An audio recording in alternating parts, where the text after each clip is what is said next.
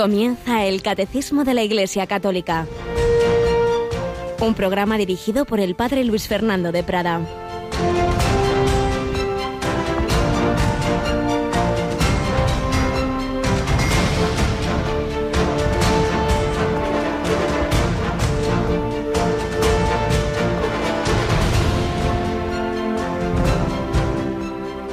Uno le dijo, Te seguiré, Señor, pero déjame primero despedirme de mi familia. Jesús le contestó, El que echa mano al arado y mira hacia atrás, no vale para el reino de Dios. Alabados sean Jesús, María y José. Muy, muy buenos días, queridísima familia de Radio María.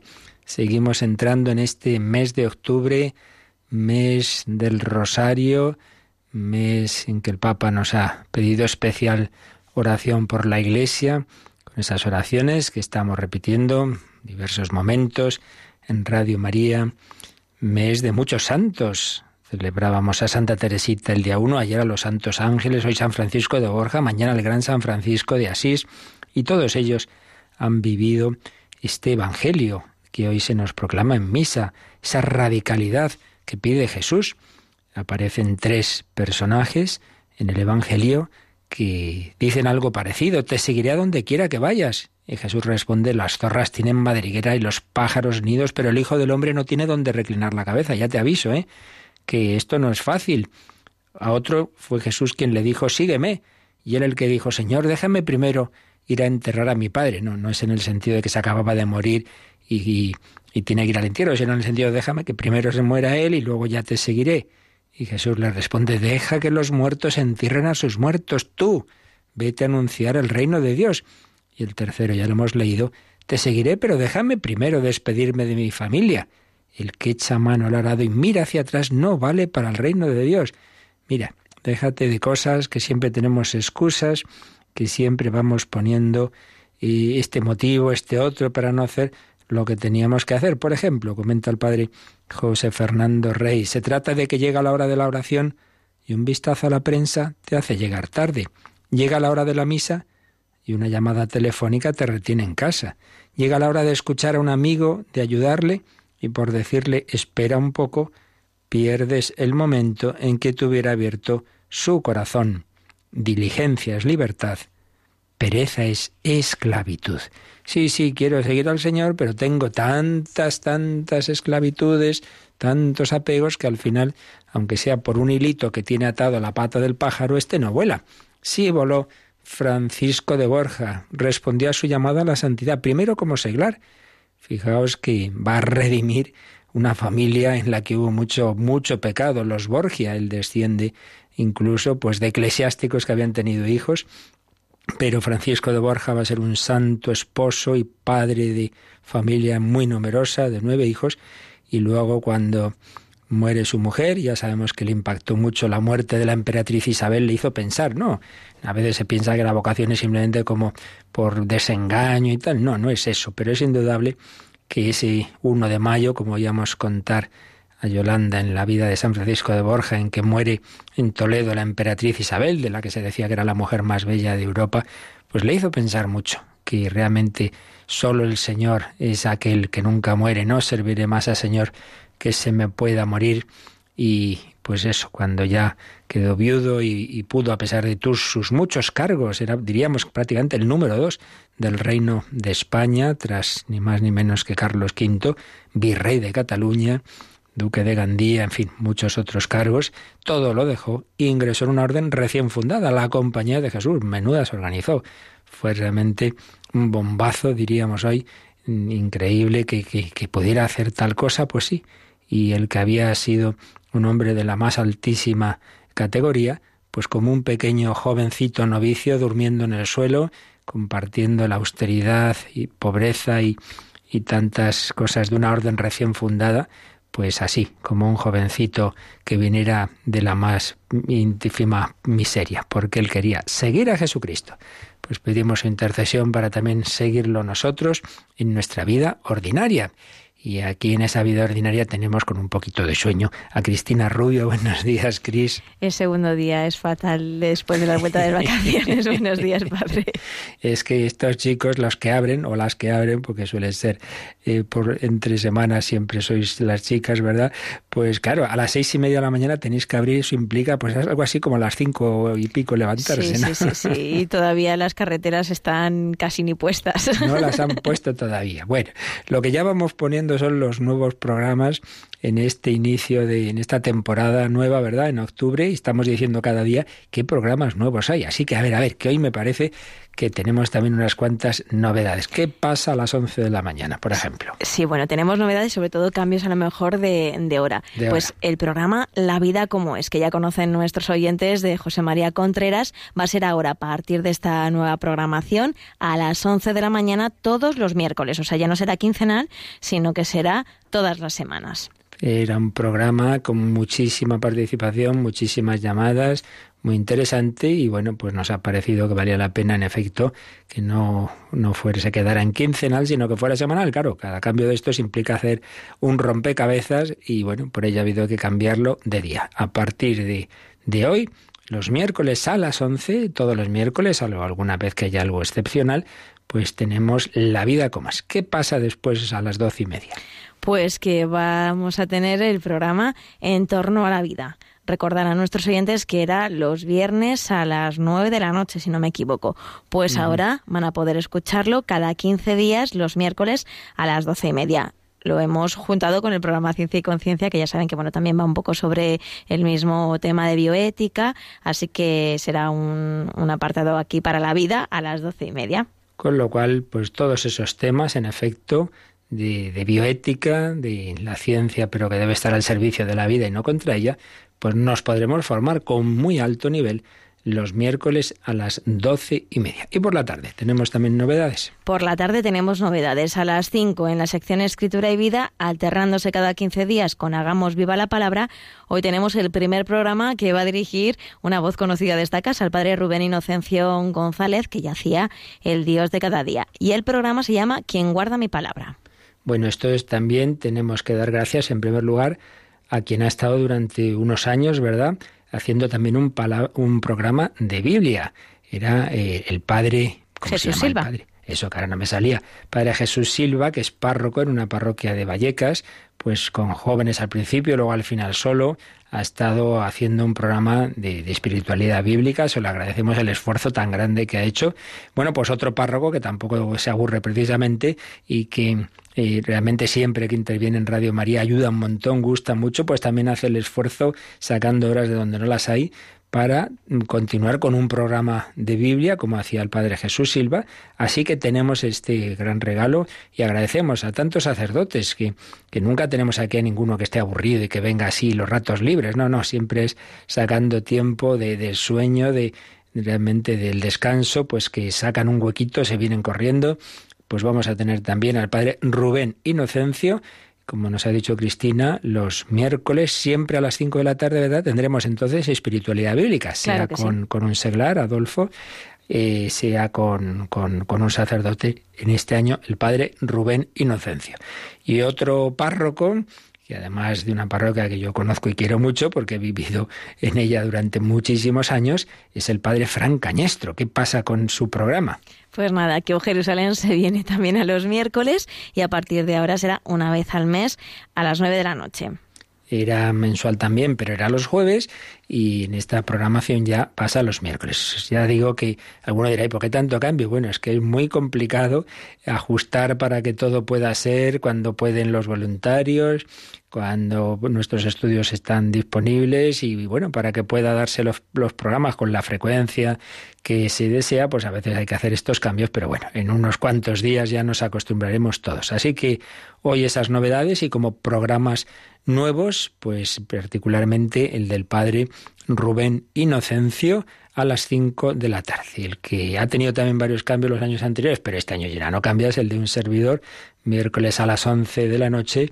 el hombre de hoy y Dios, pediremos la programación de este día con una entrevista a una chica joven que va a ser un ejemplo un poco de lo que estamos viendo en este año en este programa cómo el pecado personal y comunitario nos hace heridas, incluso psicológicas, y cómo Jesucristo es capaz de sanar esas heridas.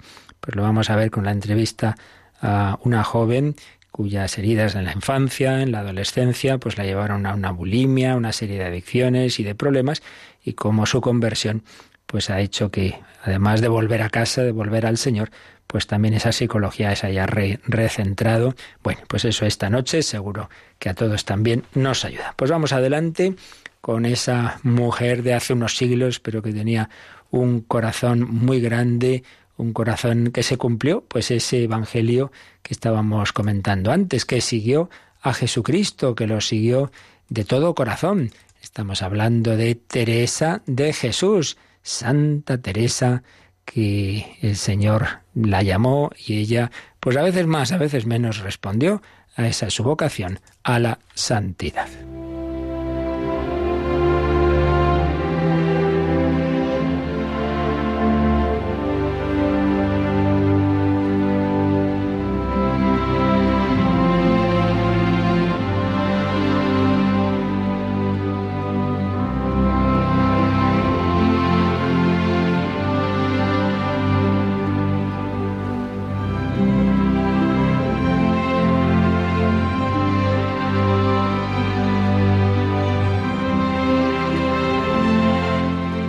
Habíamos quedado ayer en que después de aquel momento en que parecía que había muerto, una muerte aparente, cuatro días en coma, habían abierto ya su tumba, sin embargo, pues revive, vuelve al monasterio de la Encarnación, pero está en la enfermería muy, muy, muy enferma, muy lentamente se va recuperando, es que incluso tiene que empezar a andar a gatas, en fin, poquito a poquito. No acaba de mejorar. Y entonces tiene gracia porque con ese gracejo teresiano, pues dice, como me vi tan tullida y cual me habían parado los médicos de la tierra, determiné acudir a los del cielo para que me sanasen. Bueno, la medicina entonces no era demasiado maravillosa, entonces Teresa dice que la habían dejado así los médicos de la tierra y que hace acudir a los del cielo. ¿Y cuáles fueron los médicos del cielo a los que acudió? Pues fijaos, precisamente aparece aquí San José, San José. Comenta el padre Tomás Álvarez que al mencionar al santo de Nazaret se le agolpan las ideas, no de teorías librescas, sino desde la propia experiencia. Está convencida de que el santo realmente San José fue quien curó su cuerpo y también robusteció la salud de su alma y es cuando tiene unas líneas sobre la devoción a San José que bueno, podemos decir que, han hecho más esas líneas, esas páginas, que muchísimos otros textos de la historia de la espiritualidad para llevar a la devoción a San José. Y de hecho, en torno a los Carmelos, pues em, es curioso cómo se, por ejemplo, se ha detectado que empezaron a, a crecer los bautizos con el nombre de José, de de esa devoción de Santa Teresa a San José, vino también que en España se fuera extendiendo mucho la devoción josefina. Tiene realmente unos textos preciosos sobre San José. Vamos a leer alguno, alguno de ellos.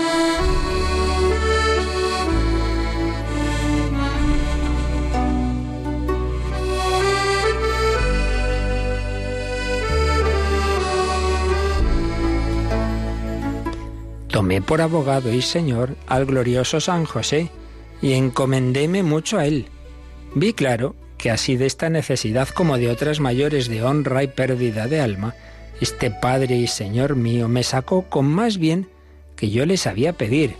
No me acuerdo hasta ahora haberle suplicado cosa que la haya dejado de hacer. Es cosa que espanta las grandes mercedes que me ha hecho Dios por medio de este bienaventurado santo, de los peligros que me ha librado, así de cuerpo como de alma, que a otros santos, parece, les dio el Señor gracia para socorrer en una necesidad. A este glorioso santo tengo experiencia que socorren todas, y que quiere el Señor darnos a entender que así como le fue sujeto en la tierra, que como tenía el nombre de Padre siendo ayo le podía mandar, así en el cielo hace cuánto le pide. Esto han visto otras algunas personas, a quien yo decía se encomendasen a Él, también por experiencia. Y aún hay muchas que le son devotas de nuevo, experimentando esta verdad.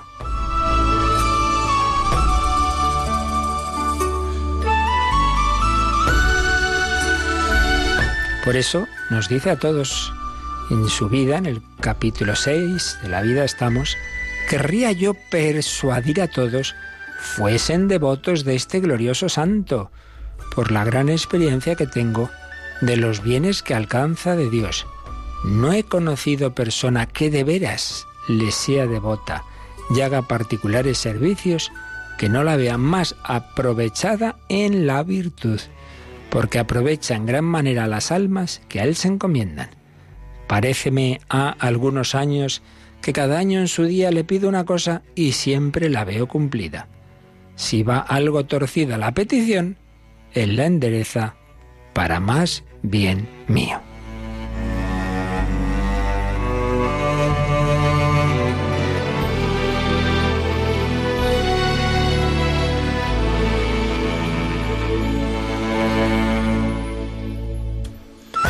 Pues ya veis, esa teología josefina con fundamento evangélico. Si Jesús obedecía a San José en la tierra, dice, ahora también le hace caso en el cielo.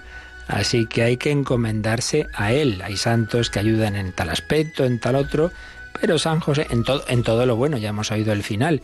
Y si alguna petición no era como debía ser, San José la enmienda, porque ya sabemos que lo que realmente importa de toda nuestra vida y por tanto de nuestra oración es lo que nos ayude a acercarnos a Dios, a ser santos. Por ejemplo, a hacer oración. Dice también, quien no hallare maestro que le enseñe oración, tome a este glorioso santo por maestro y no errará el camino.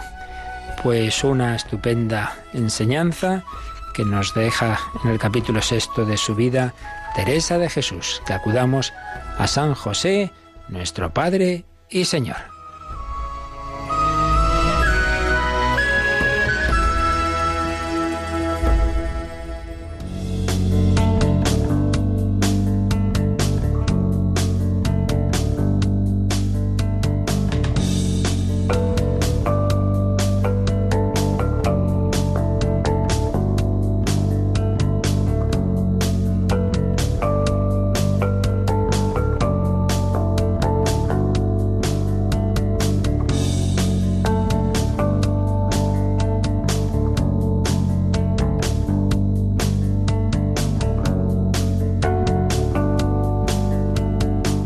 Teresa de Jesús, fiel hija de la Iglesia, que hará la reforma del Carmelo, no con un sentido meramente de santificarse las monjas, que obviamente también, sino con un sentido apostólico, desde el convento, con la oración, con el sacrificio, con la vida de santidad.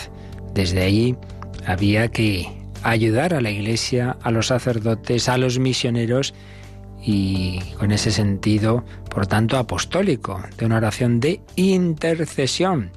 Por eso, otra hija de Santa Teresa, Teresita del Niño Jesús, pues sentirá esa, esas sus vocaciones, todas las vocaciones. Ella quería ser misionera, quería ser eh, apóstol, mártir, de todo. Dice, hombre, no puedo serlo físicamente, pero el corazón de la Iglesia es el que da fuerza a todos ellos, a los mártires, a los misioneros, para hacer lo que tienen que hacer. Ese es el corazón de Cristo, ese es el amor. Bueno, pues si yo estoy en ese corazón, en el corazón de la Iglesia, yo seré el amor.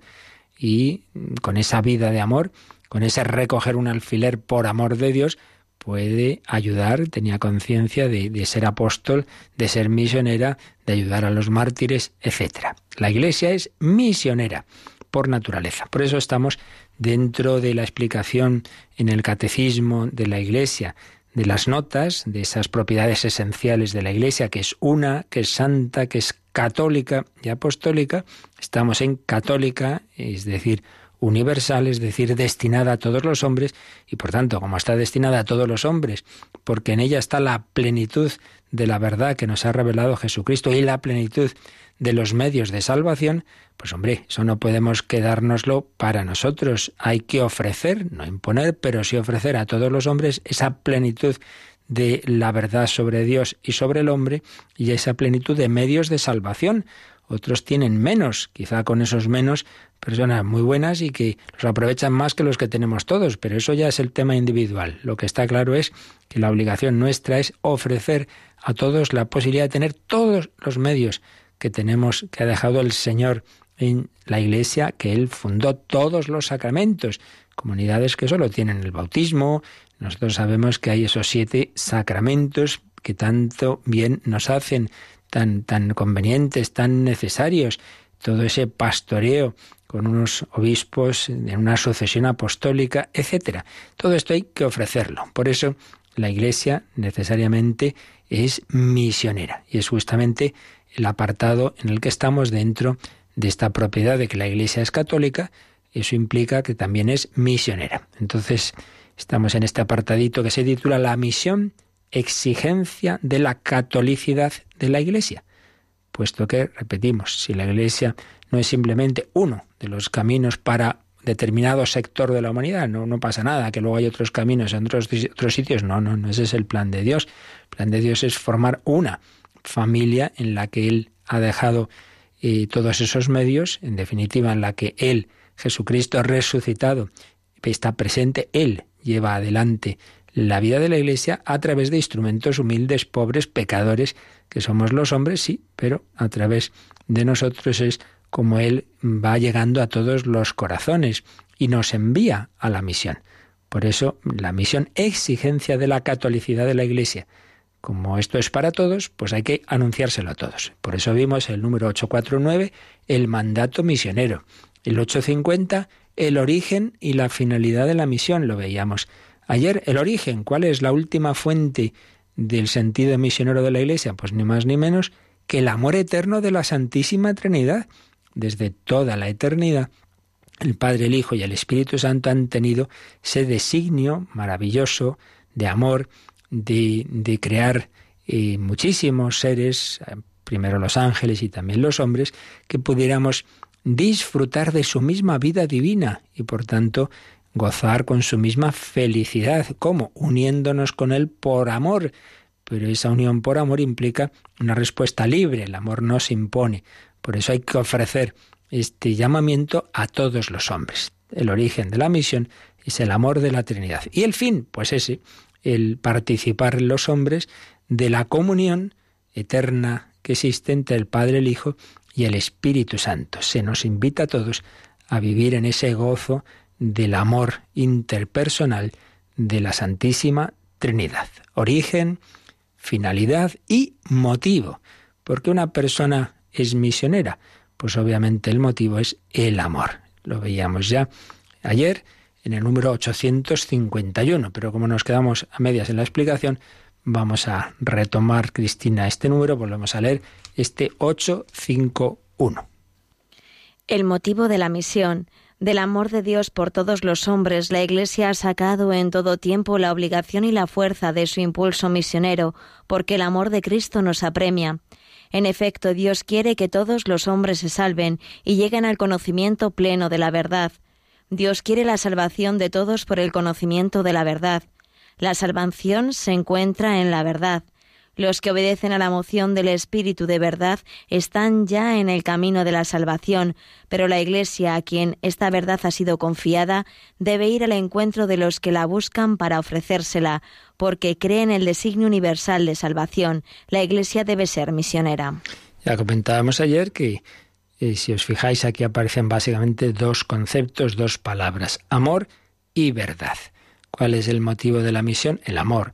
Una persona quiere a otra, busca el bien para ella. Unos padres normales, pues ¿qué van a buscar de sus hijos? Pues su bien, su felicidad, porque les quieren, pues buscan darles todo lo bueno, lo realmente bueno. Y lo bueno es lo verdadero.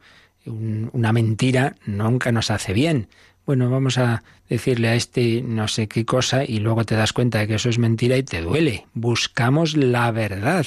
Pero parece como que eso que es tan obvio en la vida ordinaria y que te enfadas cuando te das cuenta de que te han mentido, parece como que eso no existe en el campo religioso, como si ahí no hubiera verdad ni mentira. Pues no, no, no es así. Claro que existe la verdad, la realidad, conocida por nosotros, una plenitud de la verdad que por supuesto en su sentido más pleno y absoluto, nunca la conocemos del todo en esta vida, porque en último término la verdad eterna es Dios y Dios es infinito y tendremos toda la eternidad para irlo irlo poco conociendo sin acabar nunca, ya lo sabemos, pero ese Dios que es eterno y es infinito se ha revelado en Cristo, por eso dice yo soy el camino, la verdad y la vida.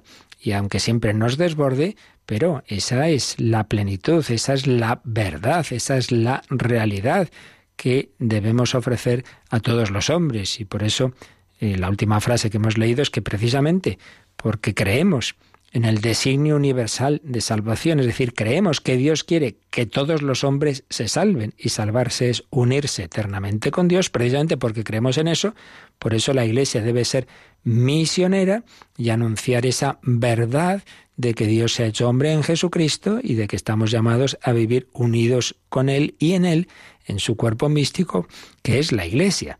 Por eso a nuestros oídos relativistas les suena así como fundamentalista estas frases que son puro evangelio. Dios quiere que todos los hombres se salven y lleguen al conocimiento pleno de la verdad. Es palabra de Dios en, en la primera carta de San Pablo a Timoteo 2.4. Y dice el catecismo, la salvación se encuentra en la verdad. Verdad y amor, caritas in veritate, se llamaba una de las, se llama una de las encíclicas que escribió el Papa Benedicto XVI. Sobre estos temas de, de la verdad y del amor, nos dice el catecismo que podemos repasar algunos números que ya vimos. A ver, nos pone aquí el número 74, que, bueno, viene a insistir un poquito en lo que hemos dicho, pero vamos a releerlo que siempre viene bien. 74 es muy del principio, cuando hablábamos de cómo conocemos lo que Dios nos ha revelado, cómo nos llega la revelación divina. Lo leemos. Dios quiere que todos los hombres se salven y lleguen al conocimiento de la verdad, es decir, al conocimiento de Cristo Jesús. Es preciso, pues, que Cristo sea anunciado a todos los pueblos y a todos los hombres, y que así la revelación llegue hasta los confines del mundo. Y este número termina con una cita de un documento muy importante del Concilio Vaticano II sobre la Sagrada Escritura, un documento que se llama Dei Verbum. El número 7 tiene esta frase que cita aquí el Catecismo. Dios quiso que lo que había revelado para salvación de todos los pueblos se conservara por siempre íntegro y fuera transmitido a todas las generaciones. Por tanto, en este número vuelve a citar esa frase de San Pablo, Dios quiere que todos los hombres se salven y lleguen al conocimiento de la verdad, y dice, es decir, al conocimiento de Cristo Jesús. ¿Cuál es la verdad en este ámbito religioso? Pues fundamentalmente es Jesucristo. Y esto es lo que también eh, Jesús le dice a Pilato, ¿no? Cuando habla, le dice, he venido a dar testimonio de la verdad. La verdad es el amor hecho carne en él mismo. Y San Pablo parece que ya, uy, San Pablo, estoy yo bueno, Pilato parece que ya anticipando ese relativismo y ese escepticismo del hombre moderno, pues tiene esa frase así como despectiva, irónica, y que es la verdad. Parece, ya digo, que, que estamos oyendo y leyendo determinados periódicos y medios de comunicación actuales, y es que no hay nada nuevo bajo el sol. Ya entre los filósofos griegos estaban los, los llamados cínicos y escépticos y sofistas que, que, que ya se oponían en el siglo V antes de Cristo, ni más ni menos, que a Platón y Aristóteles, que eran filósofos serios que creían que era posible encontrar la verdad. Así que ya vemos que, que siempre ha habido de todo, siempre ha habido quien se ha reído de que se pueda conocer la verdad y Pilato pues da, da voz, digamos, a ese, ese escepticismo. ¿Y qué es la verdad? Bueno, pues la verdad es Jesucristo, camino, verdad y vida. Por eso dice este número 74, es preciso que Cristo sea anunciado a todos los pueblos y a todos los hombres, y que así la revelación llegue hasta los confines del mundo. Porque ¿quién es Dios? ¿Qué hay después de la muerte? ¿Qué es el hombre? ¿Qué sentido tiene la vida? Todas esas grandes preguntas están respondidas por Jesucristo, están respondidas en esa revelación. Dios ha hablado.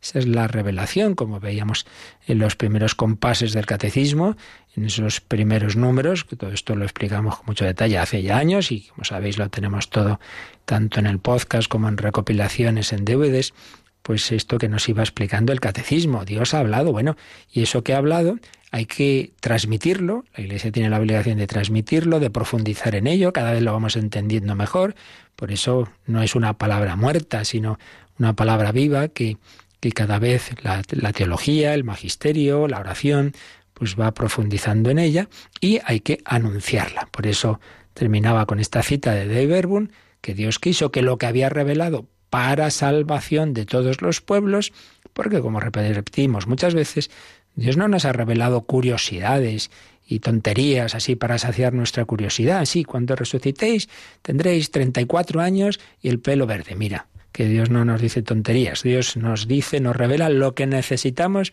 para nuestra salvación. Pues bien, Dios quiso que lo que había revelado para salvación de todos los pueblos se conservara por siempre íntegro. La Iglesia mantiene ese depósito íntegro, no solo parte se conservara íntegro y fuera transmitido a todas las edades, a todas las generaciones, llegar a todos los pueblos. Es la gran tarea de la Iglesia, custodiada y guiada por el Espíritu Santo, de que lo que el Señor nos ha enseñado nos llegue a través del tiempo, de los siglos y del espacio, llegue a todos los hombres. Eso implica esa labor de custodia, implica la labor de ser misioneros, porque si lo sabemos, pero no se lo contamos a los demás, pues estos quedan con menos regalos de los que Dios ha querido para todos los hombres. Hay que vivir la verdad y hay que anunciarla. Por eso si una persona se cree en verdad estas cosas, es misionera. Misionera si Dios la llama a eso, a irse a un, a un, lugar donde es el Señor poco conocido, misión en sentido estricto, o misionera donde estemos en nuestra vida ordinaria, porque también hay personas que no conocen realmente a Jesucristo. Nueva evangelización, alma misionera.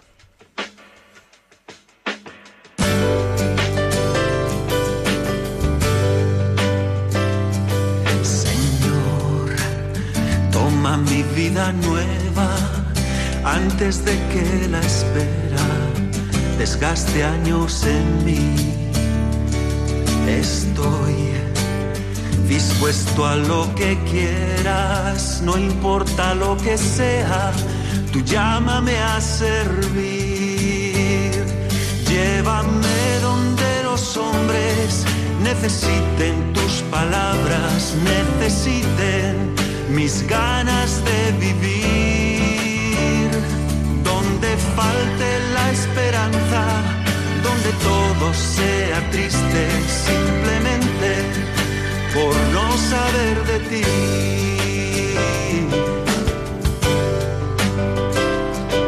Te doy mi corazón sincero para gritar sin miedo lo bello que es tu amor. Alma misionera, condúceme a la tierra que tenga sed de Dios. Llévame donde los hombres necesiten tus palabras, necesiten mis ganas de vivir. Donde falte la esperanza, donde todo sea triste, simplemente por no saber de ti.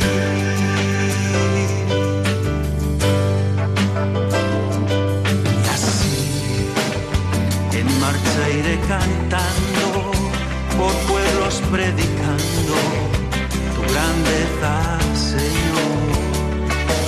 Tendré mis manos sin cansancio, tu historia entre mis labios, tu fuerza en la oración.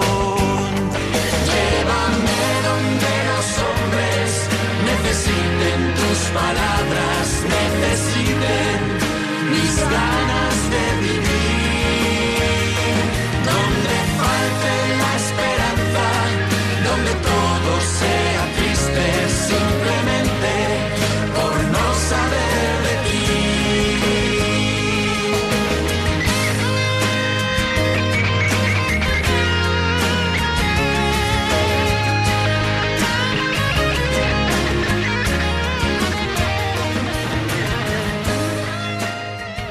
El Catecismo de la Iglesia Católica en Radio María. Llévame donde los hombres necesiten tus palabras. Todos los hombres, de aquí, de allí, del norte y del sur, pobres y ricos, necesitan esa respuesta a las grandes preguntas, que muchas veces las queremos acallar. Bueno, bueno, ya cuando sea mayor me las pensaré. Antes o después el Señor nos pone frente a las grandes cuestiones. Antes o después nos despierta, a veces de una manera traumática. Ha ocurrido algo que no me esperaba. Me he encontrado con una enfermedad, con una muerte, con un fracaso, con una ruptura. ¿Y qué pasa ahora? ¿En qué está edificada tu vida? Necesitas las grandes verdades. La verdad, la verdad la plenitud de la verdad. Hay que anunciarla. Sí, también a este hombre que no cree en la verdad, pero que en el fondo también la busca. Estamos comentando el número 851 del Catecismo. Dios quiere que todos los hombres se salven y lleguen al conocimiento de la verdad. Y este número nos sugiere que también releamos otro, el 217. Pues vamos a hacer caso y leemos este número, a ver qué nos dice. Es un número que está dentro de lo que vimos de quién es Dios y de la Santísima Trinidad, y concretamente un apartado que se titula Dios es la verdad. Bueno, pues lo leemos, 2.17. Dios es también verdadero cuando se revela. La enseñanza que viene de Dios es una ley de verdad. Cuando envíe su Hijo al mundo, será para dar testimonio de la verdad. Sabemos que el Hijo de Dios ha venido y nos ha dado inteligencia para que conozcamos al verdadero. Dios es amor, Dios es, es bueno, Dios es la belleza, la plenitud de, lo más bello, y Dios es la verdad. Son tres aspectos del ser, de la realidad, que los grandes filósofos llamaban los trascendentales, es decir, algo que trasciende el todo tipo de ser que se da en todo, en mayor o menor medida. Todo lo que existe es un ser que es uno en sí mismo, que tiene estos aspectos. Es verdad para ser conocida por el entendimiento, es bondad para ser apetecida por la voluntad y el afecto, y es belleza para ser disfrutada por la sensibilidad. Por eso, en el cielo, pues todas nuestras potencias, todas nuestras capacidades estarán saciadas, porque verán y entenderán la verdad, eh, gozarán con, el amor, con la bondad, y disfrutarán también con la plenitud de la belleza. Por eso perder la belleza y la felicidad suprema por un placercillo de, de parte de nuestro ser, pues es el gran error del pecado.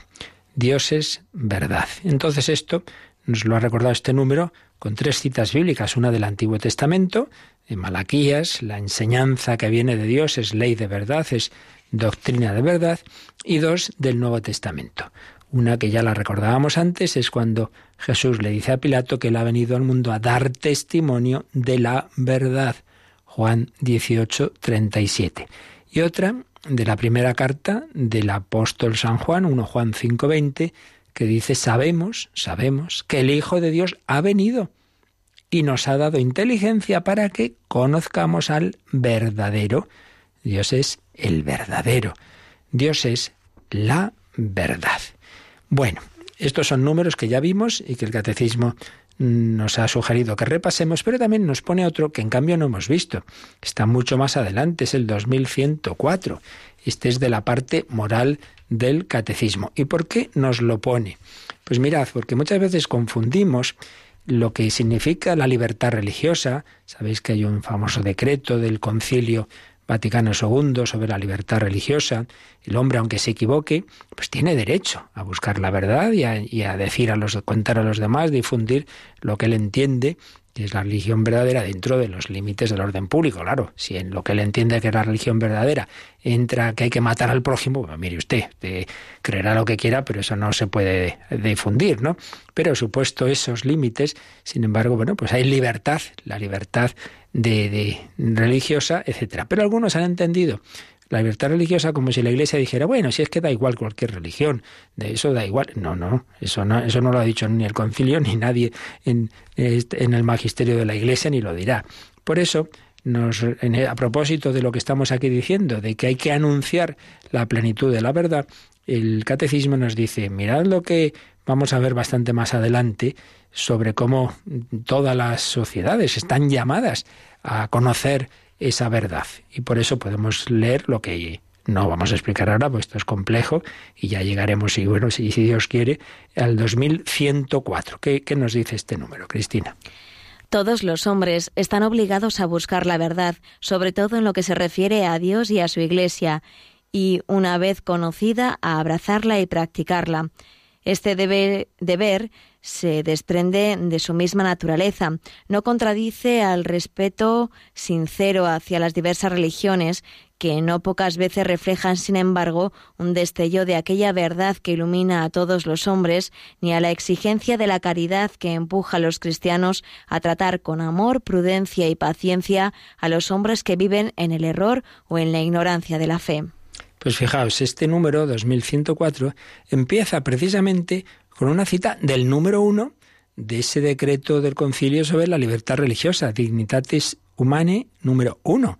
Por eso el eh, apoyarse en ese decreto de la libertad religiosa para decir que ya no hace falta hacer misión, porque a fin de cuentas, pues bueno, cada hombre se salva según su conciencia, según su religión. Oiga, esto no lo ha dicho la Iglesia.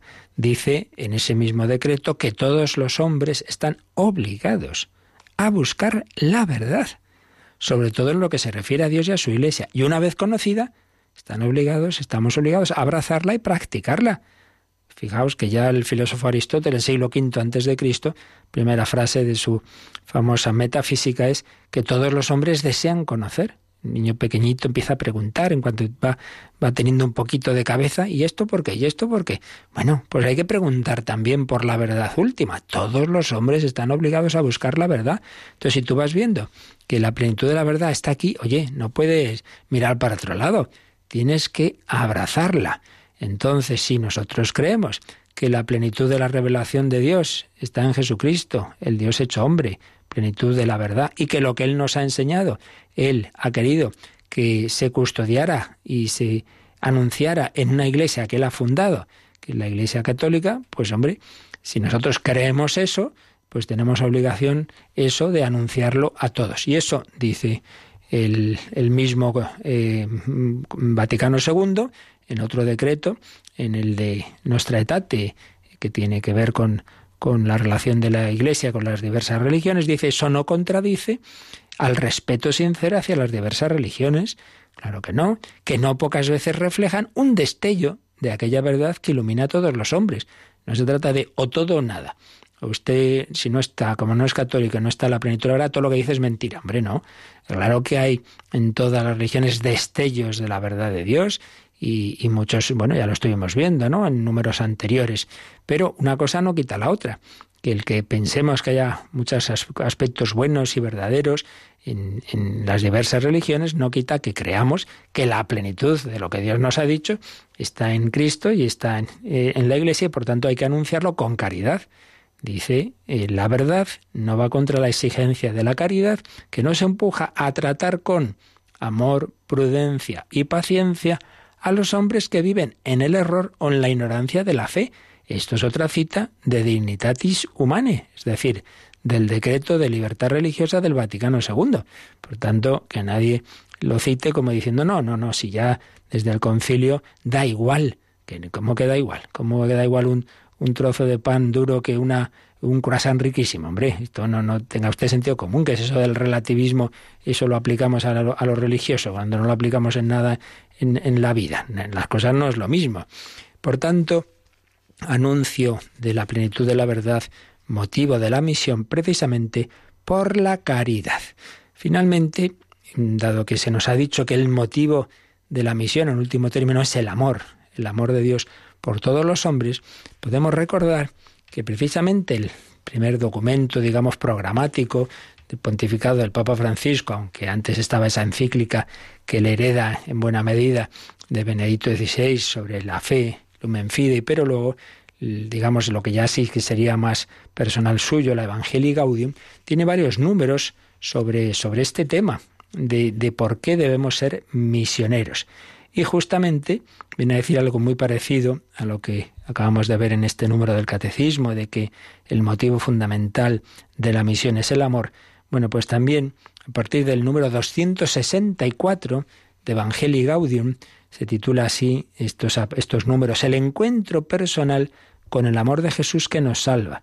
Y dice el 264, la primera motivación para evangelizar, lo que estamos viendo de la misión, en primer lugar, pues eso, todo cristiano tiene que evangelizar, aunque sea sin irse a no sé qué lejano país. La primera motivación para evangelizar es el amor de Jesús que hemos recibido, esa experiencia de ser salvados por Él, que nos mueve a amarlo siempre más.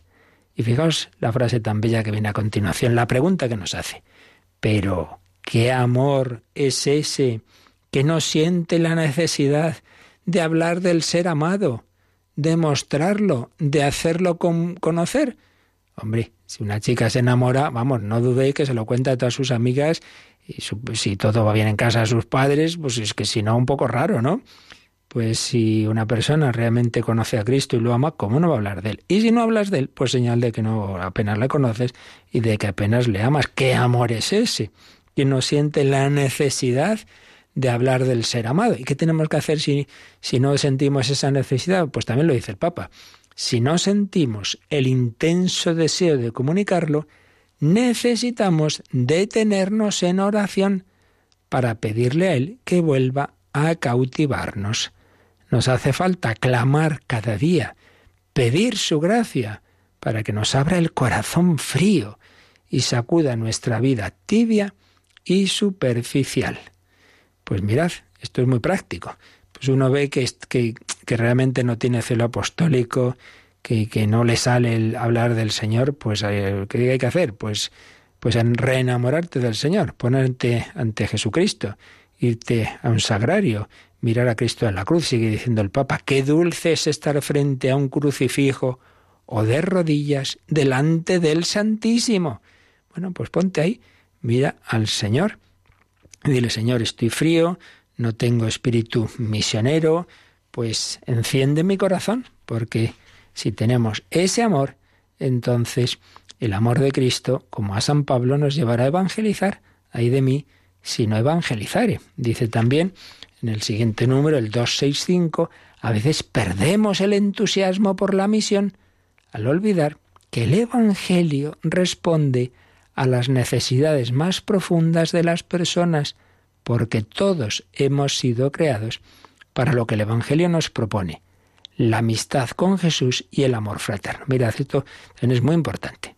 Si hemos dicho primera motivación para evangelizar? Pues que tú amas a Cristo y entonces hablas a, todos de ese amor. Pero segundo, el ser conscientes, el tener la certeza de que todo hombre está hecho para Cristo, que el Evangelio responde a las necesidades más profundas, de este que se está siempre metiendo con la iglesia, sí, y de ese que ve con unas pintas muy raras, sí, y de ese que lleva una vida, vamos, lo más contrario del Evangelio, pues muchas veces los que llevan una vida más contraria y son más enemigos, luego muchas veces cuando conocen de verdad al Señor, son los mayores conversos apóstoles, porque en el fondo si hacen todo eso, es porque son personas radicales que buscan la verdad y que, y que cuando están equivocados y, por eso llevan la vida que llevan.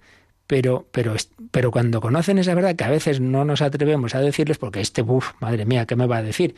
Y yo ya lo he visto bastantes veces, que han sido más rebeldes, luego muchas veces son los mejores. Incluso a veces ocurre eh, la sorpresa de que alguien que ha sido un buen pieza, pero bueno, y hemos oído testimonios aquí en la radio, pues luego resulta sacerdote, monja de clausura, pero este, pero esta, pues sí, pues sí, pero claro, si tú no te crees que el Evangelio responde a las necesidades de todos, pues ya no te atreves a decírselo.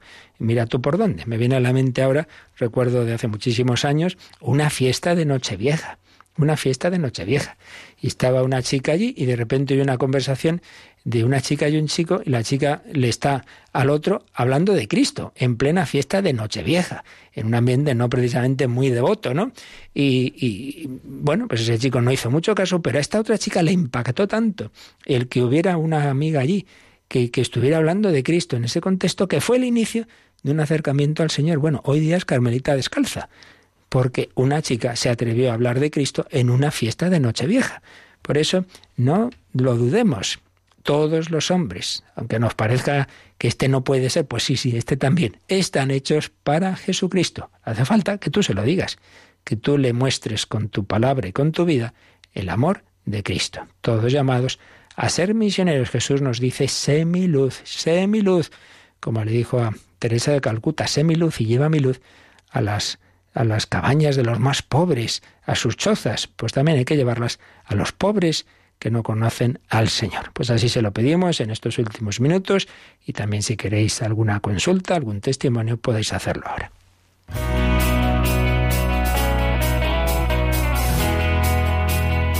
Participa en el programa con tus preguntas y dudas. Llama al 91005 9419. 91005 9419. También puedes escribir un mail a catecismo arroba radiomaria.es. Catecismo arroba radiomaria.es. Mi luz enciende mi noche. Sé mi luz enciende mi noche. Sé mi luz enciende mi noche, mi noche,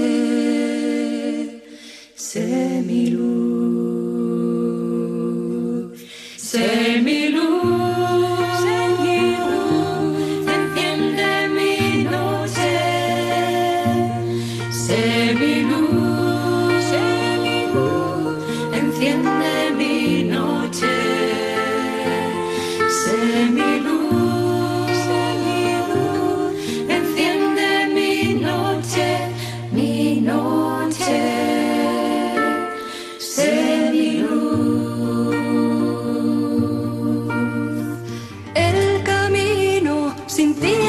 largo y tu llanto acoge mi dolor. Tu palabra acalla mi miedo y tu grito se expresa en mi canto. Sé mi luz.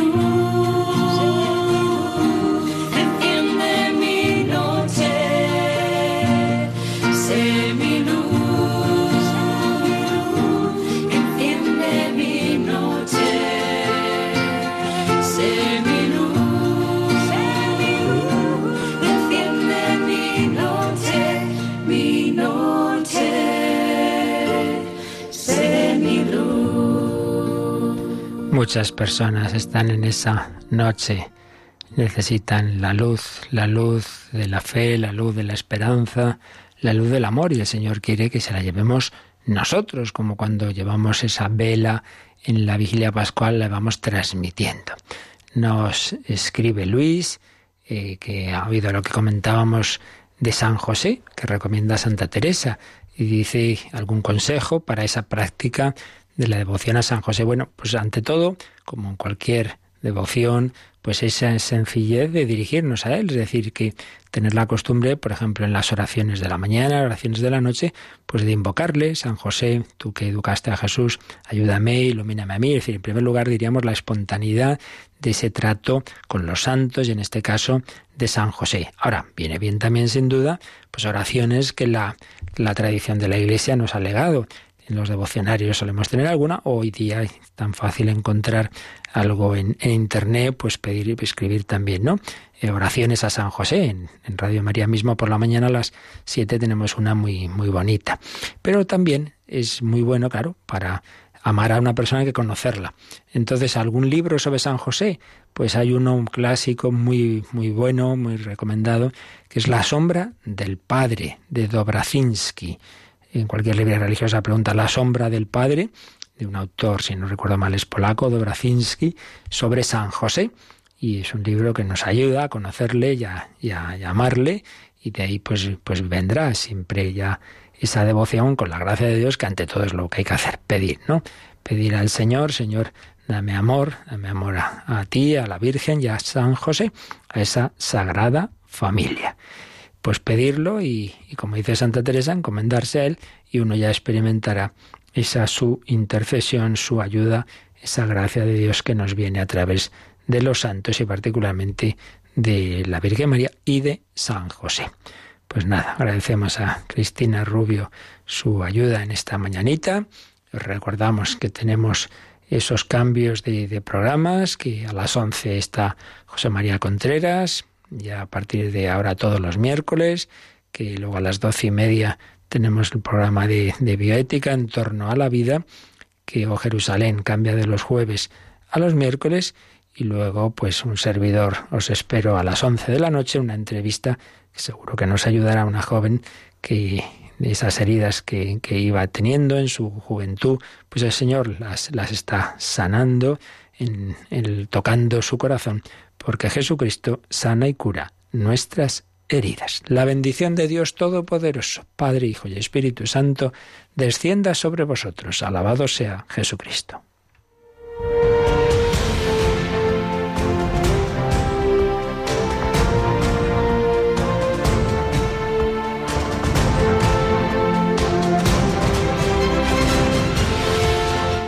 Han escuchado en Radio María el Catecismo de la Iglesia Católica. Un programa dirigido por el Padre Luis Fernando de Prada.